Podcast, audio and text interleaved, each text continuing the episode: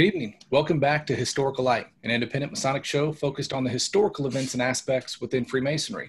As always, I'm your host, Brother Alex Powers, past master at Gardner Lodge. I want to welcome you guys back. We also have with us our co host, Brother Robert Marshall. Uh, Brother Robert, if you go ahead and introduce yourself.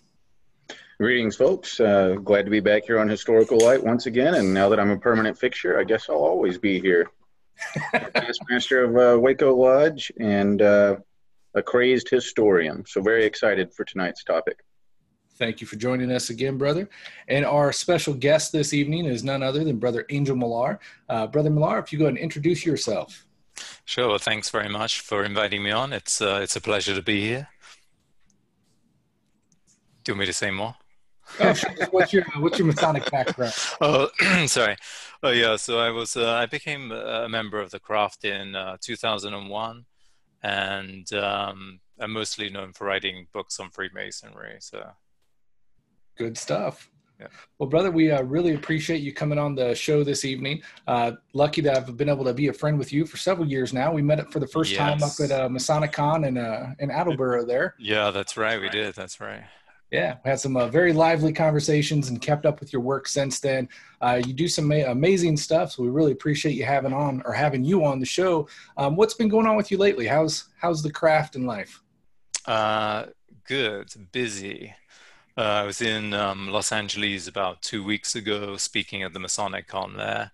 Oh, uh, yeah. which was a which was a great event. Uh, it was incredibly busy, but they they did an amazing job. Uh, South Pasadena Lodge, it was an incredibly busy time, but uh, just packed with uh, speakers and movies and different things going on. It was uh, it was a tour de force of Freemasonry. That's awesome. Yeah, I was keeping yeah. up with that over social media. It looked like quite the event. It did, yeah. Yeah, and it was good to connect with uh, you know many of the brothers that you would know, uh, Arturo de Hoyos, um, Timothy Hogan and many other brothers from around the uh, from around the U.S. were there, which was uh, it was great to see them. That's awesome. So yeah. we've got quite a few of these uh, Masonic conventions popping up all around. Uh, Brother Robert, yeah. guys got one down in Texas your way too. Mm-hmm. Um, what do you guys think of these? Are they, are they a benefit to the craft? Uh, personally, I think that it's been an, an, enormous benefit to the craft, and I think you know largely because its uh, members um, taking uh, taking the initiative and, and putting on events the kind of events that they want to see and want to participate in and uh, and not waiting for the grand lodge to uh, to do it for them and then complaining that it's not what they wanted. So i, think it's uh, i think it's been an enormous benefit. And i think it's probably bringing in uh, or helping to bring in you know guys that are more in, focused on the historical and the esoteric as well. So i think that's a plus Agreed. Uh, Brother Robert, what's what's been your experience with uh, Masonic cons or conventions of sorts? I'm very much in agreement with uh, Angel. Uh, to piggyback on the last thing he said there, I actually think they're kind of an answer to a uh, unfortunate trend of Grand Lodge communications getting away from having done these kinds of things in the past. Uh, if you look back into the history of the fraternity, the Grand Lodge sessions often included the kinds of things that are happening at these Masonic cons now. Uh, so um, uh, I'm, I'm, glad to see them coming back. And hopefully, I mean, who knows? In the very, very early days of Masonry, back in the operative days, skipping out on a convention was up, uh, included the penalty of death if you didn't have a good reason. So uh, you never know how, how serious these guys will take these things. Good point. Good point. no, really, I, I, really enjoy them. They're really great. Uh, this last one down here, uh, they, there was a variety of topics. So there were some very, very, very esoteric things, uh, uh, Kabbalah and stuff like that. Very much was the theme of one brother's presentation. Then you had uh, Brent Morris uh, present on statistic trends in American Freemasonry over the last hundred years, what we can get from them, and wh- where we're going with them, what we need to do about them, all that kind of stuff. Uh, look at the numbers, which is something that is kind of popular in Masonry, but also kind of really unpopular. So it was an interesting uh, presentation, and uh, some just general, or not general, uh, some pure history topics. So there was history of the early ritual in Texas, how it kind of developed and for, got formalized. Uh, original for the first 20 years or so, Texas Masonic ritual was completely based on Jeremy Cross's uh, hieroglyphic chart. So uh, how we emerged from that and established our own kind of flavor of masonry, uh, as well as uh, Joseph Wages uh, did a topic on the actual Illuminati from Bavaria, who they were, what they were, what they did. And of mm. course, uh, he worked on that documentary that just came out last week with uh, uh, Johnny Royal as the uh, yeah. main guy. Just released. I have not seen that yet, but it looks like uh, quite the show. I really enjoyed the first one, the 33 and Beyond. Uh, mm-hmm. So looking forward to getting a chance to sit down and watch that. Have you either you guys been able to see that film yet? Yeah, they actually played it in the uh, as part of the Los Angeles Masonic Con, and it's actually on um, Amazon Prime as well. So it, it's well worth watching. It's it's really good. Very nice. Yeah. We'll have to check that out. Well, Brother Millar, uh, again, we appreciate having you on. This evening, we got you on to talk about a pretty cool topic, um, actually, an upcoming book you have uh, that is the three stages of initiatic spirituality craftsman, warrior, and magician. Uh, so, Brother Millar, if you don't mind, we'll kick it over to you and uh, let you lead off this discussion. Sure. So uh, you might want to ask me some questions just to get things going. But um, yeah, so uh, my next book, which which will be out in um, February 2020, so a little less than six months, uh, looks at the um, the initiatic process through the craftsman, warrior, and magician. And um, so the craftsman, so the craftsman section is focused largely on alchemy, uh, Kabbalah, and Freemasonry uh, the warrior section looks largely at the martial arts, uh, as well as uh, the, the, warrior in mythologies in Buddhism and so on. And then the magician covers a, a pretty wide spectrum from uh, uh, the, the ancient um, sort of t- types of magic all the way through to, um, let's say, more sexual type magic like Tantra. Uh, and then all the way up to uh, the modern positive uh, thinking movement and quote unquote chaos magic, which would probably be the, one of the latest uh, development, all the developments, although that's about 40 years old right now. So maybe a little more sure. than that. Yeah. So now I, I, would start off, if you don't mind, because when we get into such topics, we get a lot of guys um, that don't really, I don't know, flow that way. Um, I'm very much an esoteric minded person, so I'm right there with you.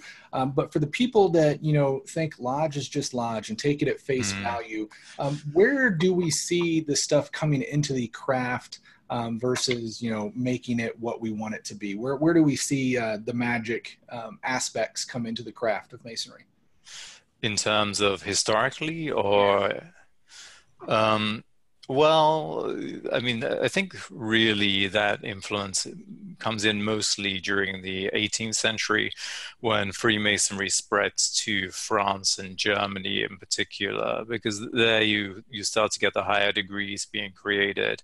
And uh, a lot of them are based on, or at least influenced by, uh, Rosicrucianism, Hermeticism, alchemy, uh, Christian mysticism um, and so on. And so, uh, probably the best known example uh, would be the Rose Croix degree, which is in the uh, Scottish Rite today, but pretty much every single rite uh, within Freemasonry, know, there, there, have been many of them throughout the ages. Uh, has had some form of Rose Croix degree. Then the rites of Memphis and Misraim have a Rose Croix degree, for example, although they're considered irregular or clandestine. Um, but the, the Rose Croix degree is partly uh, influenced by Catholicism and partly influenced by uh, Rosicrucianism, and hence you have the, the, the cross with the rose in the center, which is a you know pretty standard uh, Rosicrucian symbol. And Rosicrucianism is a kind of um, uh, Christian mysticism that draws on sort of ancient Greek mythology or Neoplatonism, and on uh, alchemy and Hermeticism. So it would be mostly during the 18th century that you get this kind of um, uh, coming into Freemasonry. Uh, I would say probably the the distinction between uh, Freemasonry and um, an occult order today that might be influenced by these same things. It might be influenced by Freemasonry as well um, such as the Hermetic Order of the Golden Dawn or the Ordo Templi Orientis, is that um, uh, typically in the Hermetic Order of the Golden Dawn or these other uh, orders that are, that are, still around, um, you would be given some kind of uh, occult teachings. It might be uh, the, the, tarot or how to uh, summon spirits or how to uh, contact some kind of God form or, or working with some kind of inner energy. Uh, and we really don't find that in Freemasonry at all. It's um, it's it, it, there's a big distinction between uh, those different types of orders. I think. Uh, Angel, uh, I've gotten to talk with you about this a little bit before, mm. and uh, uh, I know I guess my greatest exposure to this kind of stuff is uh, the Masonic Magician by Bob Cooper, Cagliostro, the Egyptian Rite of the 1700s. Uh, I know Cagliostro very strongly argued uh, that it wasn't so much that this stuff was coming in to Freemasonry in the 1700s, but that it was coming back. However, of course, he had a personal, potentially had a personal reason to say that. He's the guy uh, sharing it with people, so he may have wanted to convince people that it was coming back instead of coming new. Uh, has your research uh, suggested one or the other? I get you're saying here it, it was introduced in the 1700s. Is that fair? Uh, yeah, I think it was introduced during that time. I mean, there are a couple of little tiny little references uh, before that during this, uh, the 17th century, if memory serves me correctly. But these are sort of uh, like uh, often kind of comedic little references, like the mm-hmm. Freemasons and the Rosicrucians going to dinner together and eating uh, eating a phoenix and this kind of thing mm-hmm. uh, in some local paper somewhere. Um, but uh, serious references tend to come in during the 18th uh, century or after. But um, but you know that's not to say that Freemasonry doesn't have its own sort of mystery or even its own kind of mysticism or what some people might call gnosis or you know, esoteric or mystical knowledge. Uh, you know, if you look at the old charges, uh, these are incredibly strange uh, mythologies. Um, they go back all the way to around 1400 AD, um, talking about how geometry came to uh, England from you know Egypt and ancient Greece, and it's influenced partly by uh, you know the, the, myth of Pythagoras and other other curious. Um, there are other curious things in there, maybe uh, Stoicism as well, and this idea that the world will be destroyed by fire or or by flood and this kind of thing, and um, you know, and Freemasonry develops this ritual of uh, three degrees out of uh, you know two degrees earlier on, which were in a much more um, primitive form. It has to be said, but but they're in embryo more or less.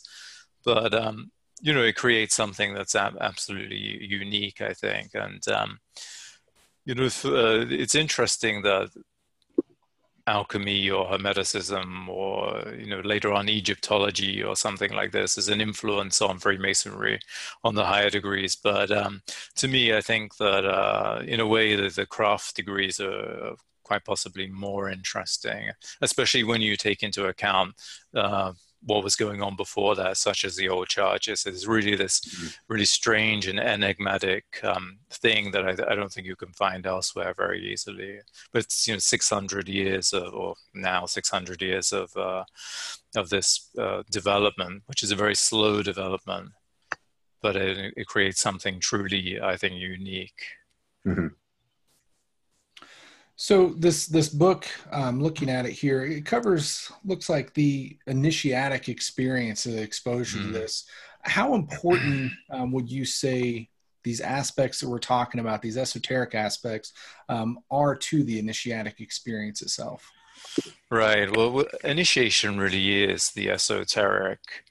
Um, I mean, initiation literally means to begin. So you could you could see it in a more uh, profane way that you're beginning something. But in terms of a kind of Masonic initiation. It is uh, fundamentally the sort of penetrating of the esoteric, uh, of an esoteric understanding. And, um, you know, esoteric means the, the inner. Um, and typically in society, of course, let's say if we went back 100 or 200 or 300 years, uh, you would have the exoteric or the outer, which would be the religion which in, in this case would almost always be uh, would have been Christianity, and uh, if going back three centuries, maybe a, a few deists and a, a few uh, Jews, but other religions come in uh, later on. If one, if you want to be historically accurate, really at that time in England and in London, you know, the people that were joining were Christians. Um, and Christianity and of course society as well has its um, esoteric un- uh, exoteric understanding of morals and how we should behave and um, and what the religion means. And then uh, the esoteric is the inner understanding. Um, and you can't really have one without the other. So there, there is a danger in overemphasizing the esoteric. But in terms of, uh, of initiation yes i mean the whole the whole point is to penetrate into an esoteric or inner understanding Wonderful. So I know we're not supposed to judge a book by its cover, but uh, when I was getting a degree in literature, I was specifically told by a professor always judge a book by its cover. You can learn something by mm-hmm. the book's cover. Uh, yeah. so we're looking at yours, and uh, as uh, somebody who spent uh, uh, a lot of time working on a Leonardo da Vinci anatomical book, mm. I'm fascinated by the uh, appearance of what could be seen as a Vitruvian man. Uh, yeah, yeah, yeah, that's right. Why would you choose that to represent the initiatic spirituality? Yeah, well, actually, I didn't. It was uh, designed by the publisher, but but I quite oh, like it. So that's impressive. It, it, yeah, it's not what it's. I wouldn't have thought that up, but I, am glad the uh, the artist did think it up because I think it's kind of an intriguing image. Mm-hmm. And um, for those who haven't seen it, this man with outstretched arms and legs, and uh, this kind of energy is pouring into him, it seems. And then around him are the various circles, and in three of the circles are the alchemical elements for um, sulfur, salt, and uh, mercury.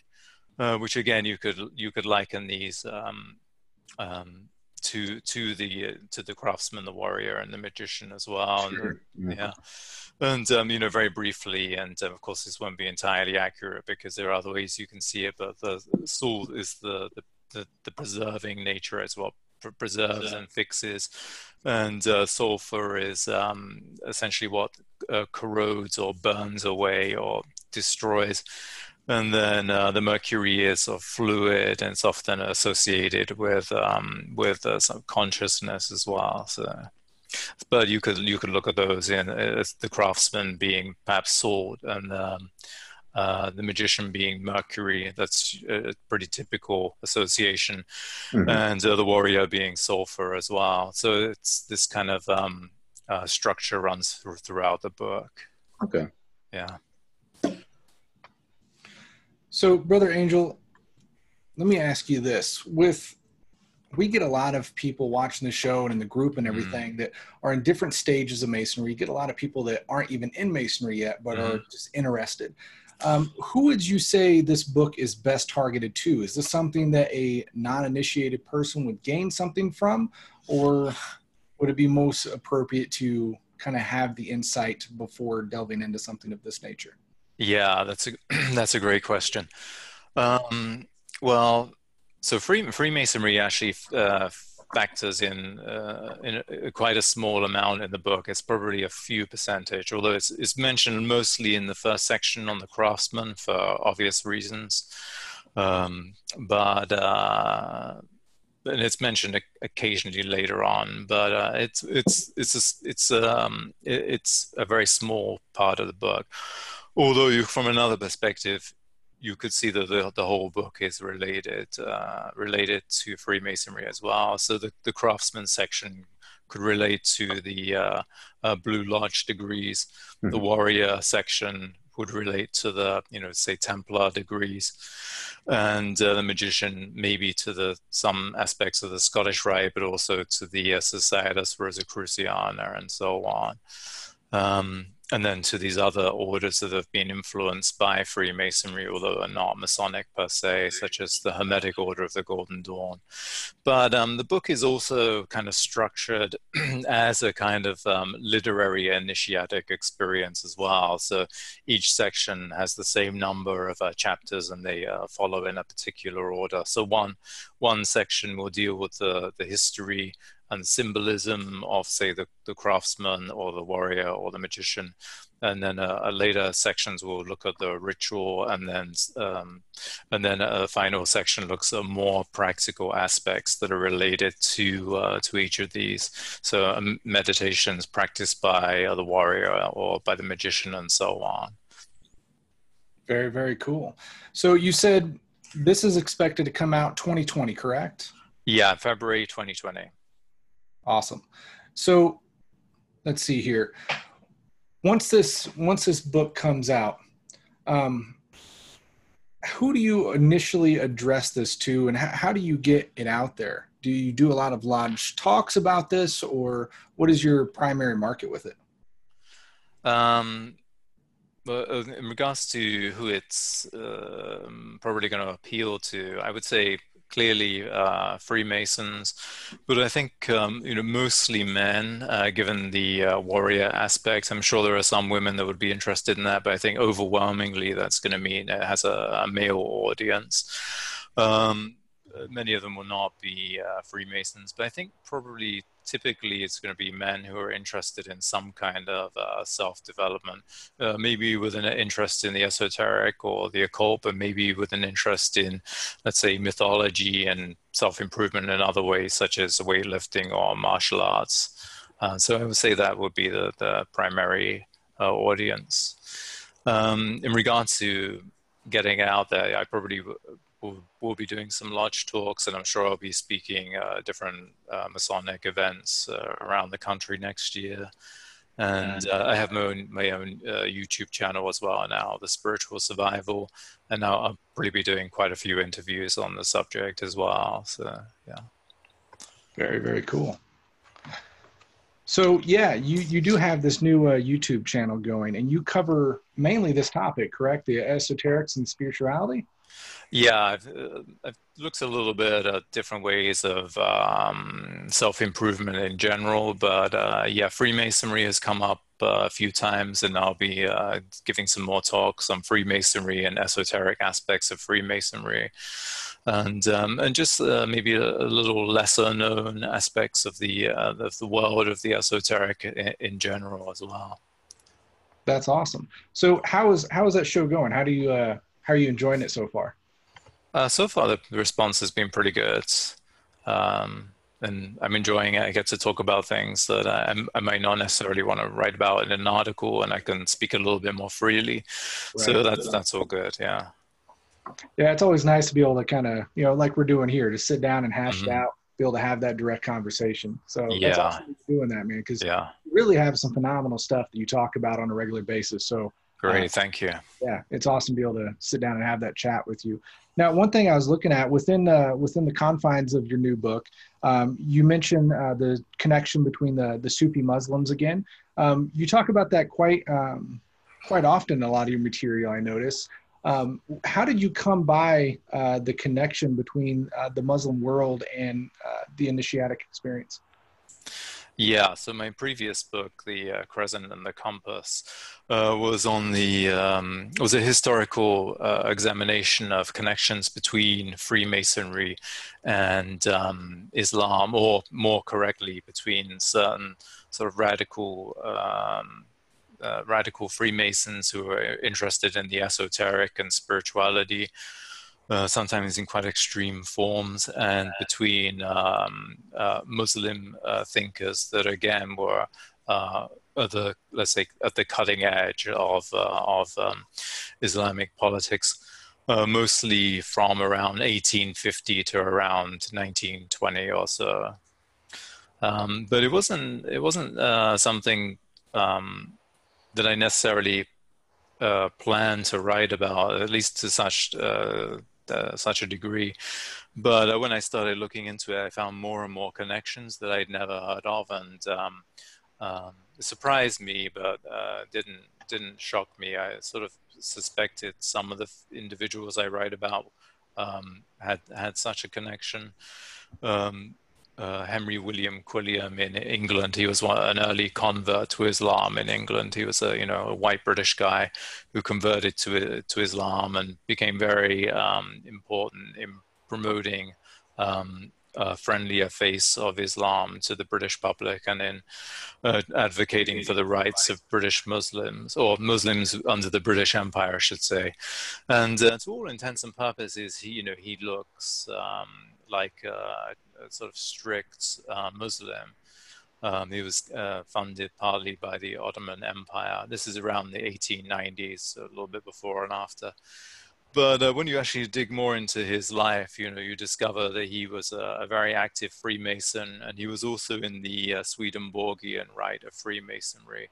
And then he founded his own uh, order called the Ancient Order of Zuzimites, which was uh, very much based on Freemasonry, but mm. sort of drew, drew in this um, Egyptian mythology, which was then sort of secularized, uh, presumably because it would be um, the, a sin of uh, the sin of polytheism or the sin of shirk, according to Islam, if he were bringing in these actual deities. So he he actually turns it into a kind of secular mythology.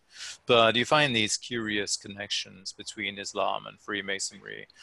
Um, all over the place for, from around 1850 uh, into the early 20th century. So in America as well, you have um, you know groups like uh, uh, the the, the uh, Nation of Gods and Earths or uh, the Five Percenter Movement, and uh, they have a catechism where they refer to Freemasons as um, Muslims' sons. Um, and you find this this weird connection between Freemasonry and Islam as well in the, in the Middle East um, Jamaluddin al-Afghani, who was a um, possibly the most uh, influential political uh, Muslim of uh, mm. of the um, uh, of, of, the last hundred or, or, so years.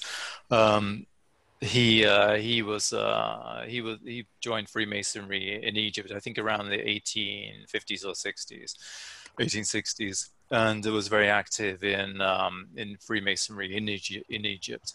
But um, he he is known today as uh, really the grandfather of Islamism. Uh, he, he was he was the person who came up with the idea of a pan-Islamic ideology that you would unite the uh, Muslims around the Middle East to push out the um, the Western forces that were occupying much of much of the uh, Middle Eastern uh, lands at that point and uh, you know so you have these intriguing uh, connections uh, really across the globe for quite a significant amount of time.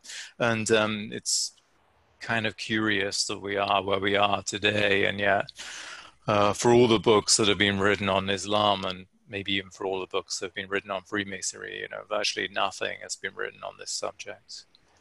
Right. Now yeah it's interesting. So you touch quite often on on the connection there. Um, but I believe today it's it's kind of frowned upon in the Middle East, is it not? Mm. Yeah, very much so. Yeah, and um, really unfortunate uh, chapter in this uh, this uh, history is that uh, Freemasonry is often uh, used uh, or spoken about in the most extreme forms of Islamism and jihadism. Um, it's been uh, mentioned in uh, Al Qaeda's uh, material and so on. Really? And um, yeah, and um, you know, uh, the thing to realize is that 99% of the time they actually don't know what Freemasonry is. Um, they're using it, they use the term Freemasonry in a very specific technical sense. And it's the same, uh, in the same way that uh, you hear the phrase um, Zionist entity mm-hmm. to mean Israel so if you look at jihadist material, if they're talking about Freemasonry, 99% of the time they're not talking about the fraternity. They're talking mm-hmm. about uh, the influence of uh, of America and to a lesser extent the influence of other western nation states on on the Middle East and on Islam or on Muslims today. And um, well you know we're all, all aware of the use of the term crusader Uh, so obviously, when a, if a jihadist or a, you know someone else is talking about the Crusaders, they're talking about say American military power today, or mm-hmm. maybe Canadian or British military power in the Middle East because they're the invaders with the weapons, so they're the crusaders.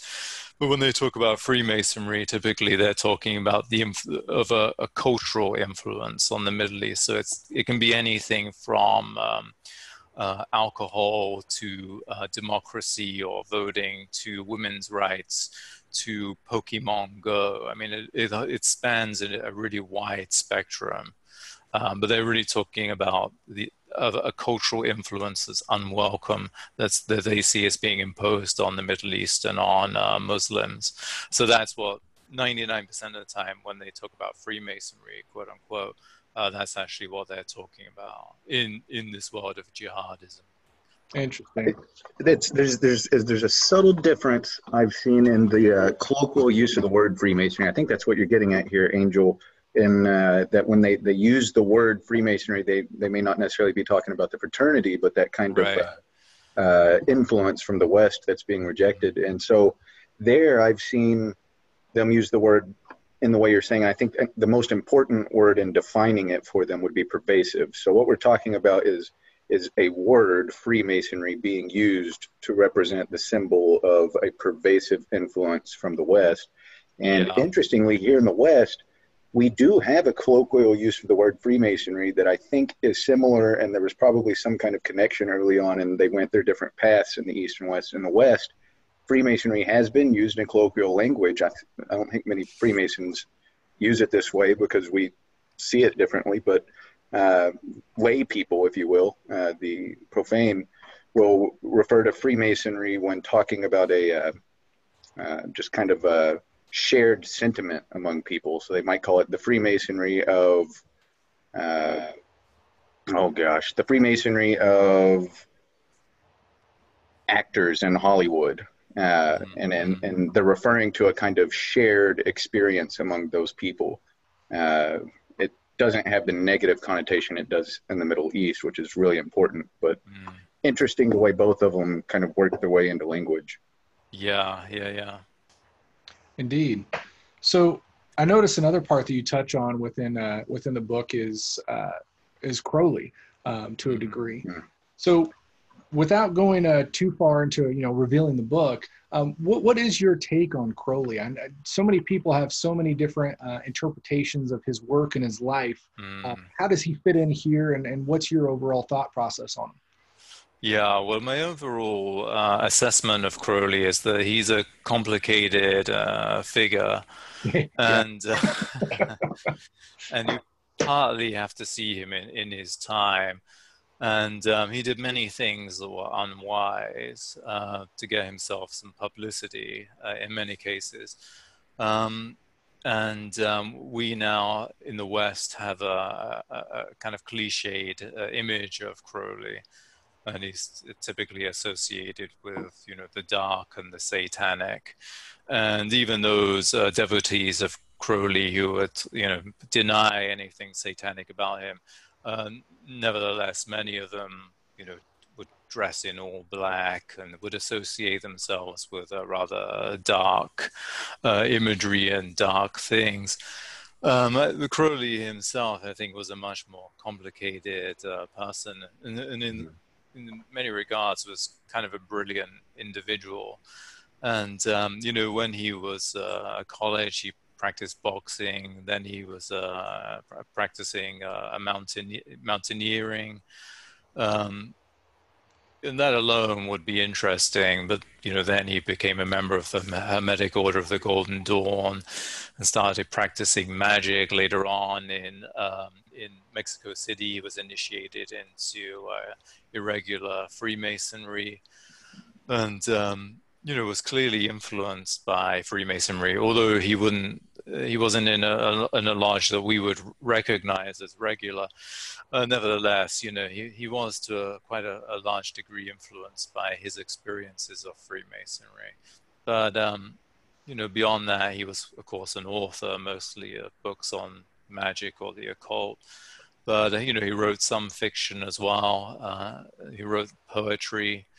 and um, you know beyond that, he also uh, he also uh, was at least for a time was a, a, fine art painter or an artist, um, mostly in in Germany, and um, you know had this very wide range of interests and practices, and um, you know was uh, somebody who pr- traveled all over the world, you know, literally everywhere from the middle of Canada to the Himalayas, and um, when really virtually no one else was doing that at all. Uh, had a significant, uh, very serious interest in religion, and um, you know did some quite curious, uh, quite curious things in that regard. Um, one of them being he wrote his own um, pseudo Sufi text, "The Scented Garden mm. of Abdullah." And you know, he's also claimed to have uh, had this sort of sacred text revealed to him as well. Um, whether you believe that or not, and again, coming back to his art, whether you think that it's great art or poor quality art. I don't think it really matters, actually. I think what's important about Crowley is that he was somebody who was, uh, you know, always prepared to try something new and to throw himself into it, whether it was writing, mountaineering, boxing, painting, or traveling the world.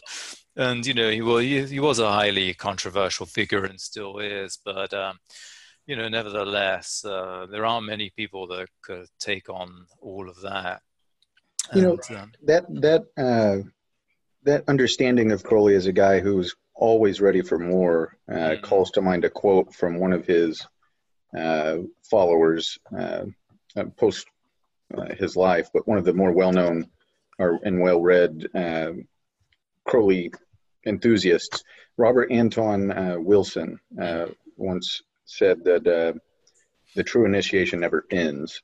Do you think mm-hmm. that would be in line not only with what you're saying about Crowley, but also your book, The Three Stages of Initiatic Spirituality? Do you do you kind of uh, uh, get at this idea that we're always pursuing initiation?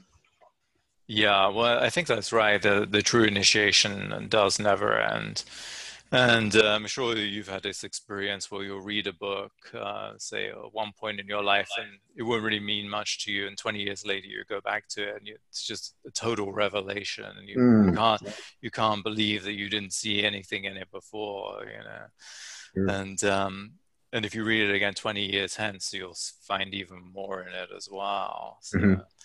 So yeah, yeah uh, and and that is the esoteric, right? That's literally what it is. That mm-hmm you read a book, you think it means one thing, and then you have life experience. And after 10, 20, 30, 40 years, you can read it on uh, so much more of a, a, a more subtle uh, level and a more penetrating level. Mm.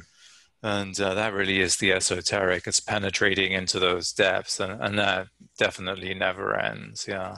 Well, then I would I would think that in, in that sense and within that context, your book is really uh, making perhaps the most important argument Freemasonry could have made right now, in that, uh, in looking at the history of Freemasonry, I don't know that the initiation experience in Freemasonry had ever become so uh, little valued as it has over different parts of the last hundred years, and even fairly recently, mm-hmm. where it's become so common for a guy to get initiated uh, and then just enter into uh, fellowship and never leave that fellowship uh, like that it just becomes a fraternity in the social sense and there's still there's no further development of the study of the arts and sciences for example mm-hmm. or uh, just that initiatic process what you're saying here is we need to extend our initiation yeah, well, we definitely need to ex- extend our understanding for sure. And um, yeah, I think, you know, there is this weird thing in Freemasonry where, in my experience, the vast majority of Freemasons have a real interest in Freemasonry and in symbolism and mythology and so on. Mm. And, um, but they're all kind of a little bit shy about mentioning it, yeah. which is weird. But I think it, you know, my guess is that it, it goes back to you know the, the various wars of the 20th century where after World War II or maybe World War One or after Korea or Vietnam, you had this influx of guys who were more interested in the uh, fraternal aspects, you know, socializing with other guys, and then you know the the men that were really were interested in the symbolism and ritual and mythology that stuck around for decades uh, when the other guys probably left. Mm-hmm. Um, you know, they became a, little too nervous to speak up about it because all the other all the other guys that joined just wanted to smoke cigars and have barbecues and drink cognac or whatever it was. Mm-hmm. I'm not knocking that, but um, yeah, I think that's pretty what it was. But I, you know, I sometimes give this um, uh, tell this story about when I first joined Freemasonry, and um, you know, I had this experience like most people and most guys in most lodges, and uh, especially at that time and uh, every month uh, we, we there would be some talk. Uh, most of them, one of them was on men's health, one was on tax law, one was by a by a fireman, and this kind of thing. And um, you know, it was okay for a few months. I didn't mind it. It was kind of interesting, but um, you know, there wasn't a single talk on Freemasonry, and I'd only been a master mason for maybe six months when I gave my first talk. But I, you know, I, I approached the uh, the master and said, I want to give a talk on Freemasonry, and uh, I did. And you know, I was very inexperienced, so I I didn't want to talk about uh, Freemasonry per se. So I spoke about um, uh, about uh, certain historical aspects and spiritual aspects uh, within uh, British um, history from around the 12th century and uh, until later on, they're related to Freemasonry. Hmm. Um, and then, I, you know, I can make comparisons without making any kind of historical claims, but just pointing out these sort of interesting connections and philosophical connections. And um, but before I gave the talk, my my friend in the lodge, uh, the, the guy had become my really my best friend at the time, uh, who later dropped out is a very intellectual guy. But he said to me, you know, look, we haven't had a talk on Freemasonry in years. Everybody's going to love it. He said, but there's one guy, you know who he is. And he comes and he makes stupid comments and he makes stupid jokes and he makes wisecracks every month. He said, look, he's going to, he's probably going to fall asleep. He's going to hate it. He's going to be bored, but everybody else is going to appreciate it. So just ignore him because, you know, everybody else will be there for you. That guy's a member of your lodge too, then, huh? yeah, well, so anyway, this did he surprise you? Well, so this guy was in probably in his 60s at the time. He's an old guy, you know, making the wisecracks, whatever. So anyway, this guy I've been warned about, he came up to me after the talk, and mm-hmm. to paraphrase, he said, "That was great, and we need more of that." Mm-hmm. And wow. the question is, you know, not really uh, why has he been there for, for 40 years, but why has no one thought to themselves, this guy's been coming for 40 years. Mm-hmm. There must be something that interests him. Yeah. Is there a way we can engage that so he's not acting like a stupid kid? Because it's clearly because of boredom. He's not getting what he thinks he should be getting. Sure. And you know, other people came up to me after and said, "Oh yeah, I'm really into like mythology," and like it was some big secret. Everybody has this big secret. They all are interested in the same things, but they don't want to say. I mean, this was this was nearly 20 years ago but you know so um, you know i think it's a problem in writing lodges often thinking that they don't have any interest in this stuff because typically um, typically at very least they have an interest in mythology or self-improvement mm-hmm. or something along those lines i mean i would say that there's a danger in talking about the esoteric because a, a lot of the ways uh, that people, people talk about here is to get very technical about some aspect of, let's say, the Kabbalah, and then what Hebrew letter should go on what mm-hmm. what sphere, and this mm-hmm. which path joins. And to be honest, that's that's of interest to maybe five percent of uh, yep. the brothers, and everybody else is just thinking, I, I don't know what this means, and I don't know how this relates to my life. And I think if you are going to talk about the esoteric, you really want to try and relate it to people's lives. And this is why it's important to you, and not to go off into these flights of uh, fantasy and trying to show how clever you are. You want to be talking with your brothers, not at them. Mm-hmm. So, you know, I think that that's been a problem as well. That that when they have got to talk about the esoteric, it can be so complicated. And often there's some kind of agenda that the speaker mm. wants to show how smart they are, or they have some secret historical family connection because they're from Scotland, their family, and there's some connection to Scotland or whatever, wherever it is. I've heard of all kinds of theories. but uh, you, you know, often, or from what I have seen in the past, maybe not so much now, there's been some kind of agenda with it. So this is also, um, you know, that's also going to make people not want to hear about those things. But I think you know in the last few years, especially with the Masonic cons, that now there's a the way of talking about it is much more engaging. It's we're talking together. It's not the speaker talking at you. It's we're together mm-hmm. discussing mm-hmm. this uh, this this uh, field of interest, and it's of relevance to your life because, and I, I think that's a better approach. Mm-hmm. I, would I'd be inclined to agree with you. I know uh, when I give a talk and somebody refers to it as a lecture, whether it's beforehand or the remembering, I'll always stop and like, eh, I didn't, I didn't lecture. We we had a discussion about a topic, uh, mm-hmm. and I just happened to be the person that was leading it. Yeah. Uh, and uh, on the flip side, recently uh, I was at an event, and uh, this brilliant, brilliant brother. Uh, and if he watches this, he's going to know who I'm talking about. And, and so I, I want to preface it by saying, I love you, man. I love the research you do and the knowledge you share. Uh, but uh, he got a little carried away one night uh, in a group of maybe 20, 25 of us.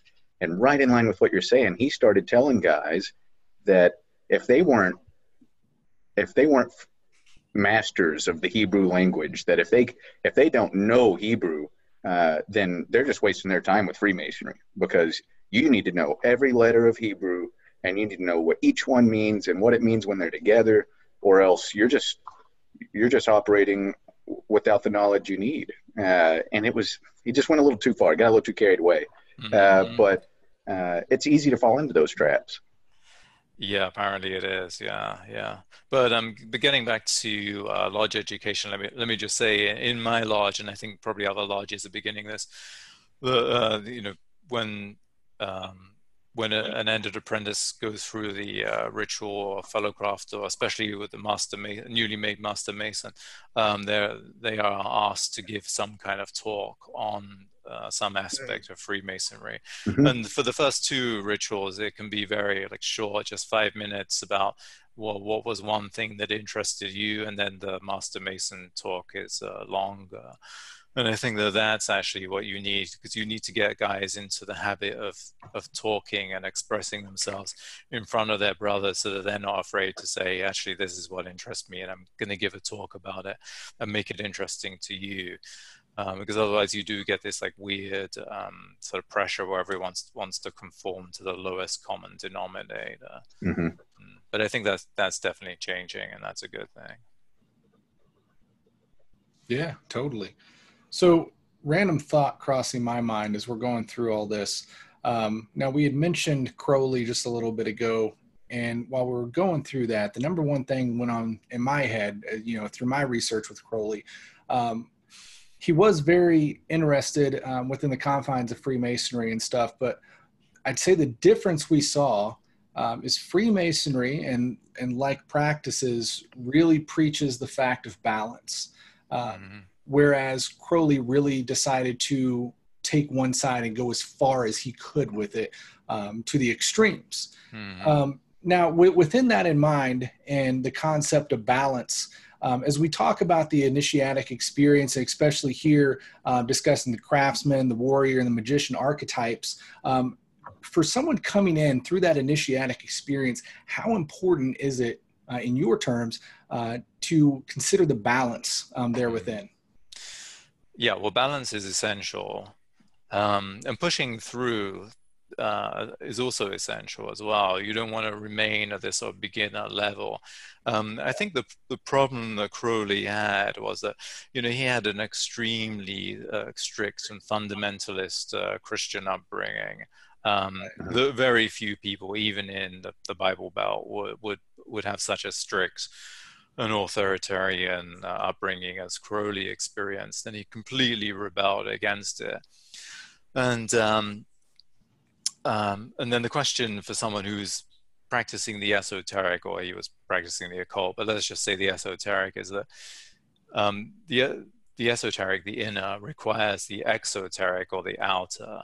So that's the balance, right? Mm-hmm. So you have the idea of like moral behavior and a standard of behavior and of way of treating people but then you also have these uh, sort of more mystical experience or symbolism that takes you in a more mystical and metaphysical direction. Uh, but that's balanced by the, the, morals, the acting in the world. And Crowley's problem, of course, was that he had rejected uh, the sort of exoteric upbringing that he had and the, the Christian um, religion and and um, just the, the, way of behaving in uh, in British society at that time.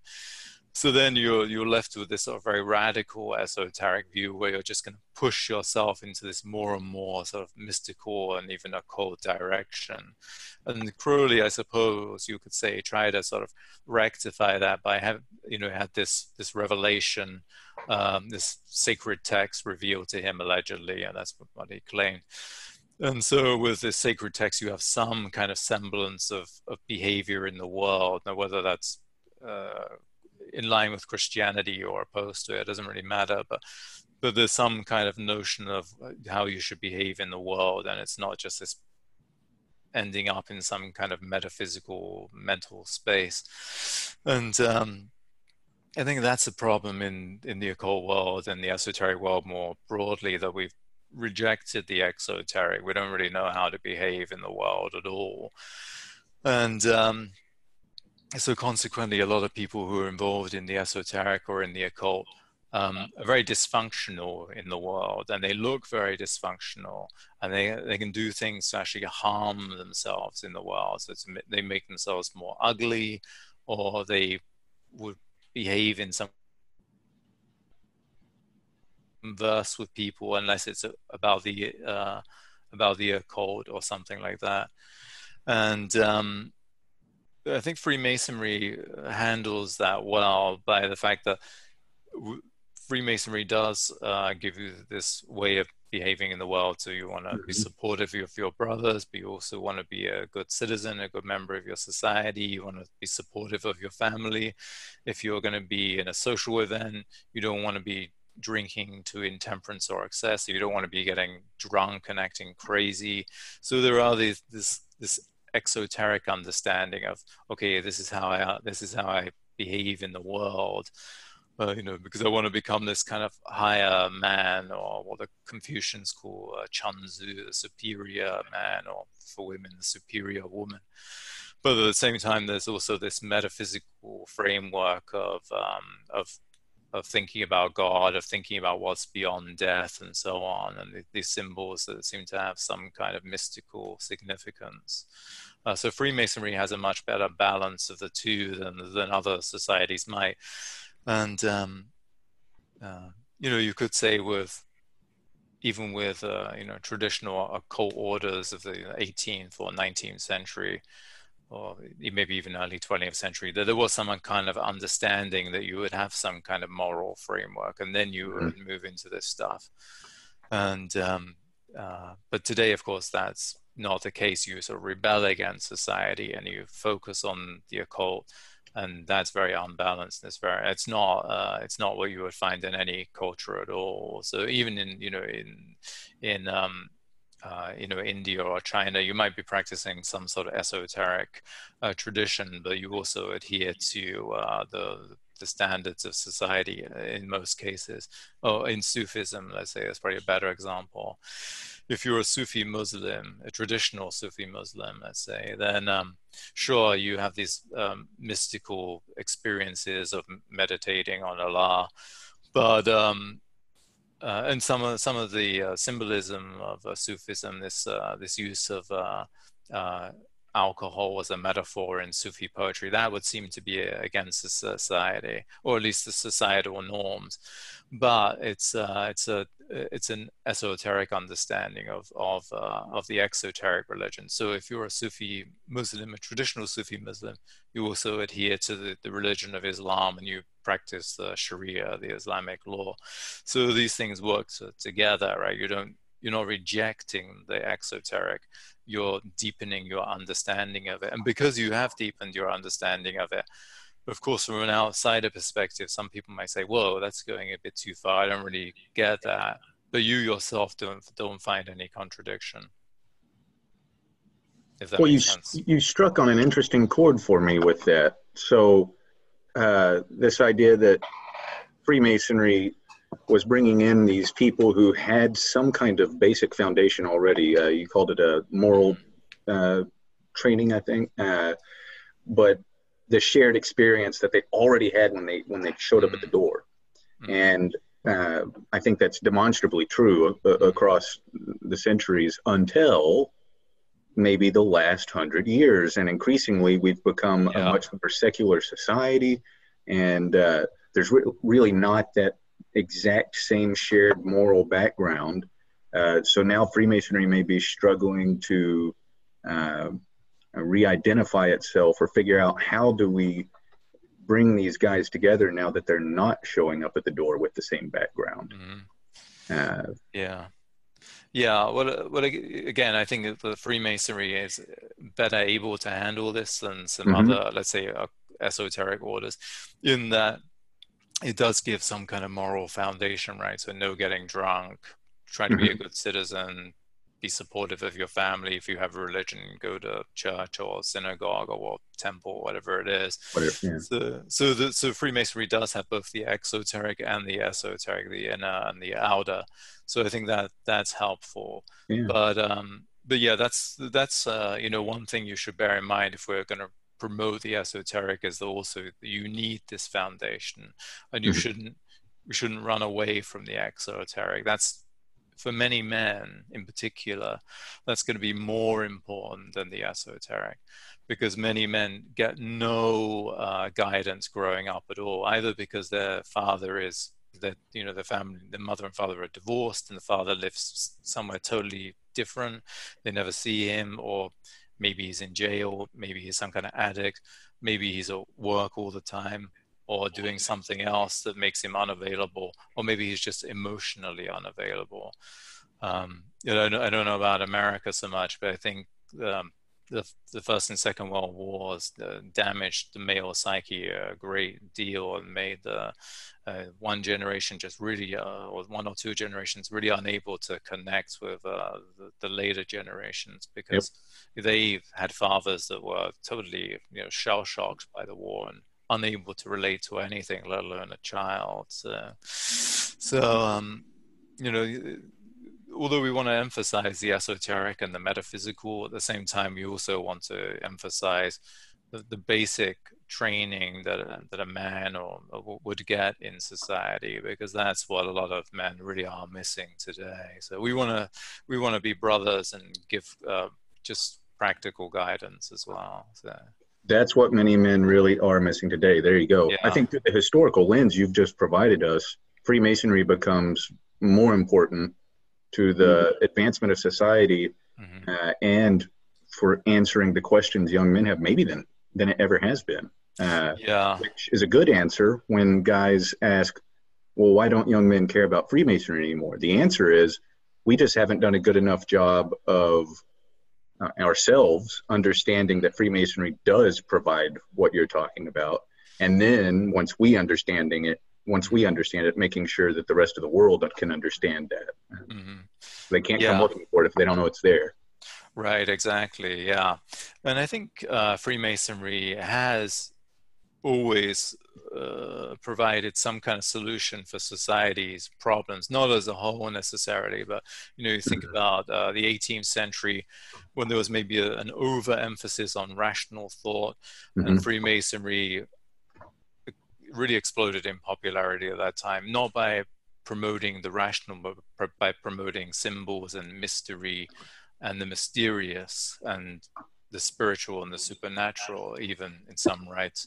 And then if you look uh, later on with Prince Hall Masonry, uh, Prince Hall Masonry was extremely influential in, uh, in, in the after slavery in, in promoting the self-esteem of African American men and really getting um, uh, helping to, to, to, helping them to achieve in in society.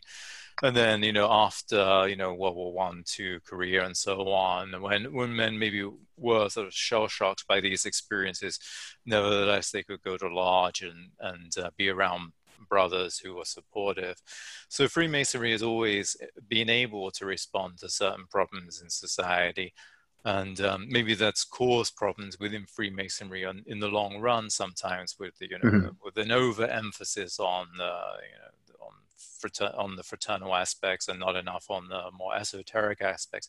Maybe other times it's been reversed. But today, suddenly, you know, we do need to be mindful of the fact that um, a great many men are just not receiving any guidance, and uh, with that, have whether they were, would admit it or could admit it even to themselves, you know, have issues with low self-esteem and mm-hmm. uh, fear of uh, how to behave in society and how to get on in the world. And um, yeah, that's certainly something the Freemasonry, by its very nature, addresses because you know once you join, you know we're all brothers together to be supportive. You know, not necessarily financially supportive, but to give you the you know our you know the wisdom that we've acquired or uh, some kind of um, you know emotional support or something like that. You know? Mm-hmm. Mm-hmm.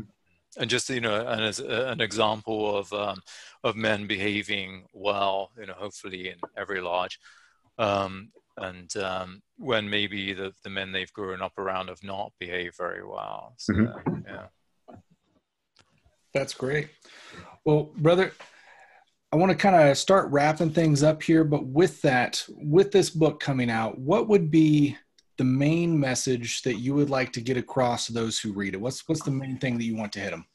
Yeah, well, you mentioned balance earlier, so I would say, in that regard, anyway, maybe I would say something different uh, at another time, but but in regard to balance, certainly uh, the the book emphasizes, you know, developing the mind, uh, developing some kind of spirituality, but also developing the the body as well physically. So you want to once you want to develop all these aspects of yourself and not just overemphasizing one aspect, which is always uh, dangerous, actually. Very well said. Totally agree with you. Well, let's move into closing arguments or closing statements, so to speak. Um, Brother Robert, do you got anything uh, for Brother Angel as we wrap this up? Uh, I've been uh, absolutely blown away. I've talked with you before, Angel. I'm always impressed, but you you really really spoke to a lot of my personal experience and and a lot of the experiences I've heard other guys describe, mm-hmm. uh, especially guys my age. I'm I'm 29 years old, so I'm I'm one of those young guys in today's generation looking for mm-hmm. something, and it turned out to be Freemasonry that I was talking about before. Uh, but I'll just uh, I'll close out with a question, and uh, if you could in as few words as possible, just uh, would you answer the question uh, uh, What does initiatic spirituality offer to the young guy who picks up your book tomorrow?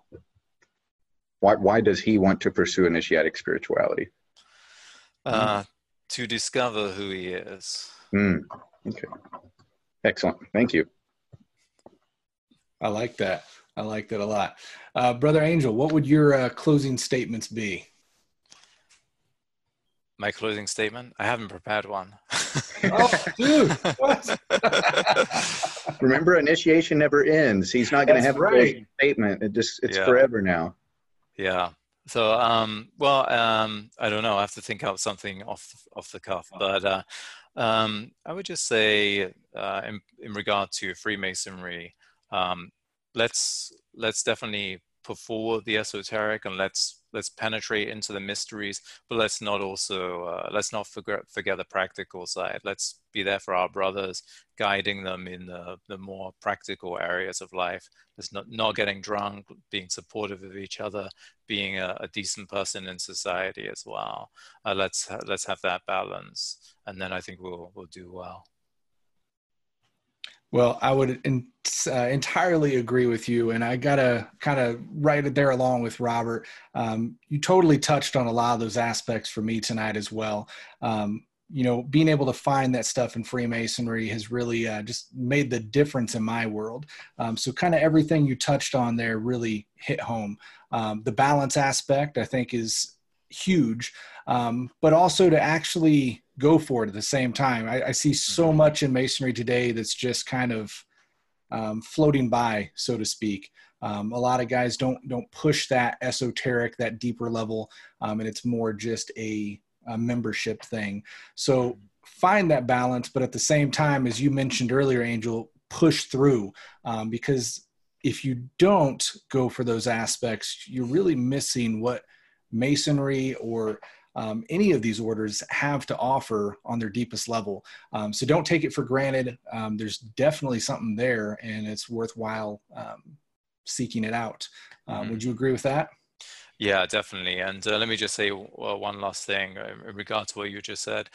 Uh, you know, if if uh, if a brother does have an interest in, uh, let's say, the esoteric or spirituality or self improvement, um, you know, I would say don't wait for somebody else to give the talk to you, uh, why don't you write a write a, a short talk and give that in lodge? And I'm sure it would be appreciated, and you'll get as much out of it as everybody else, if not more. So, you know, yeah. let's let's take the initiative, and let's make the lodges what we want them to be instead of complaining that they're not what we want to be. For sure, for sure.